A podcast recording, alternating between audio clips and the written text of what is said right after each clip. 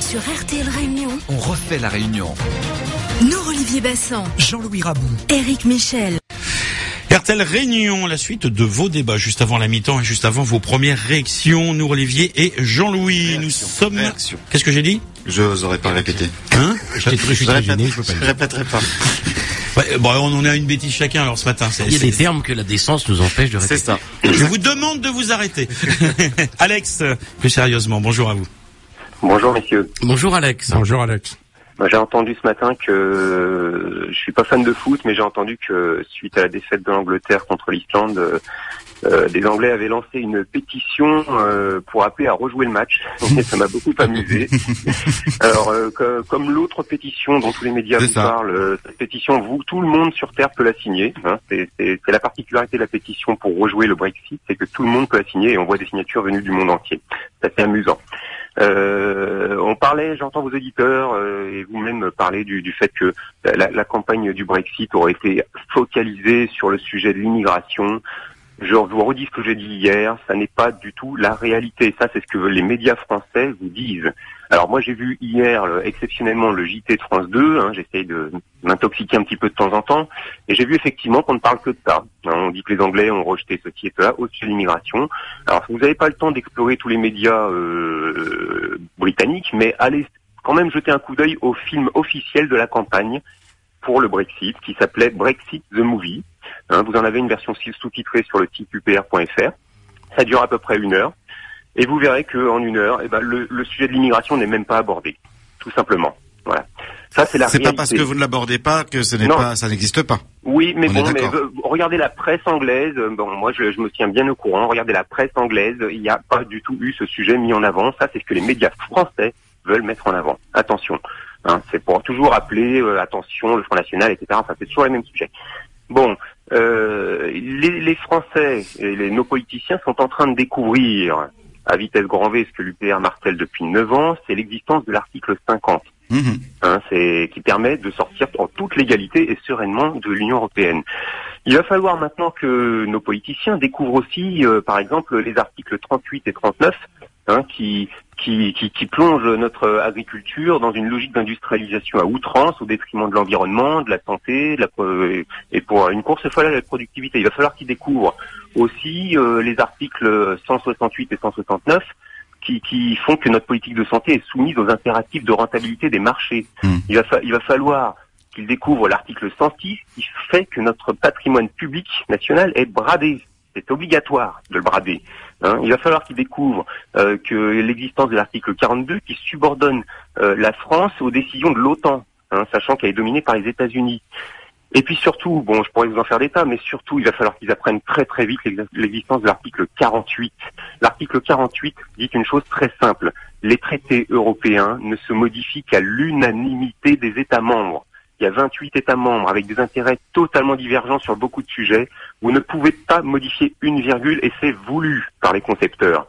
Alors vous entendez aujourd'hui tout, des politiciens de tous bords, de l'extrême gauche à l'extrême droite et surtout en passant par le centre, la gauche à droite, qui vous disent euh, suite au Brexit on va faire une autre Europe, on va faire un nouveau traité. On va... Mais tout ça c'est impossible, mmh. impossible. Vous voulez faire un nouveau traité, il faut d'abord sortir de l'Union européenne pour refonder de nouveaux traités euh, avec euh, les quelques États sur lesquels vous vous mettez d'accord. Et si vous essayez de le faire avec ceux qui sont en place, vous n'y arriverez pas. Par exemple, on dit souvent que le grand malheur, c'est que euh, dans l'Union européenne, dans les institutions européennes, le Parlement européen, c'est-à-dire la seule entité pour laquelle nous votons, n'a aucun pouvoir. C'est vrai, il n'a aucun pouvoir, il est consulté, mais sa décision, elle n'a aucun effet. On, on la respecte ou pas. La Commission européenne, non élue, qui décide de tout. Alors les gens disent, bah, il faut changer les traités pour que le Parlement ait, euh, ait beaucoup plus de pouvoir. Oui. Mais figurez-vous que si vous voulez ça en France, soit, mais... les luxembourgeois, par exemple, hein, il y en a d'autres, ne voudront jamais, parce que à la Commission européenne, ce tout petit pays qu'est le Luxembourg, il a une voix sur vingt-huit, et en plus, pas des moindres, c'est le chef de la Commission, Juncker. Et alors que au Parlement européen, il a euh, six ou sept sièges sur sept cent cinquante environ, mmh. vous comprenez ? Donc il voudra jamais, jamais qu'il y ait plus de pouvoir au Parlement que, que à la Commission. Ça ne changera jamais. Donc l'article quarante-huit, il est fondamental. N'écoutez pas tous ces politiciens qui vous promettent un autre traité ou une autre Europe. Ça fait trente ou quarante ans qu'on nous bassine avec une autre Europe. Merci. Et, et, et quand ça marche pas, on nous dit il faut encore plus d'Europe pour que ça marche. Stop, stop, il faut sortir sereinement. Et seul l'U P R le propose vraiment aujourd'hui. Merci. Alex, merci. merci Alex de merci vos Alex. éclairages sur euh, cette Union européenne. À plus tard. Merci à vous, messieurs. Vos réactions dans quelques instants. huit heures trente et une, messieurs, vos réactions. Allez-y. Enfin, Alex, c'est une, une lecture intéressante et euh, en tout cas euh, extrêmement documentée de ce qu'est l'Europe concrètement. Je vois que les Anglais ne sont pas pressés de partir maintenant. Hein, ça, on va, on va se marrer, je pense. Ça, ça va être rigolo. C'est ce qu'on dit, effectivement. Jean-Birabou. Ce qui est bien avec Alex, c'est qu'il donne ses source. Mmh. C'est l'U P R, on ne peut pas lui reprocher euh, voilà. de nous tromper sur euh, la marchandise. Il connaît le te- les textes et il connaît surtout les textes de sa récitation quotidienne. Euh, vive euh, l'U P R. On pourrait lui rétorquer euh, que l'Angleterre, enfin que le Royaume-Uni n'est toujours pas euh, sorti de l'Union européenne et qu'il appartiendra au Parlement de décider à présent de confirmer ou non euh, le livre euh, britannique.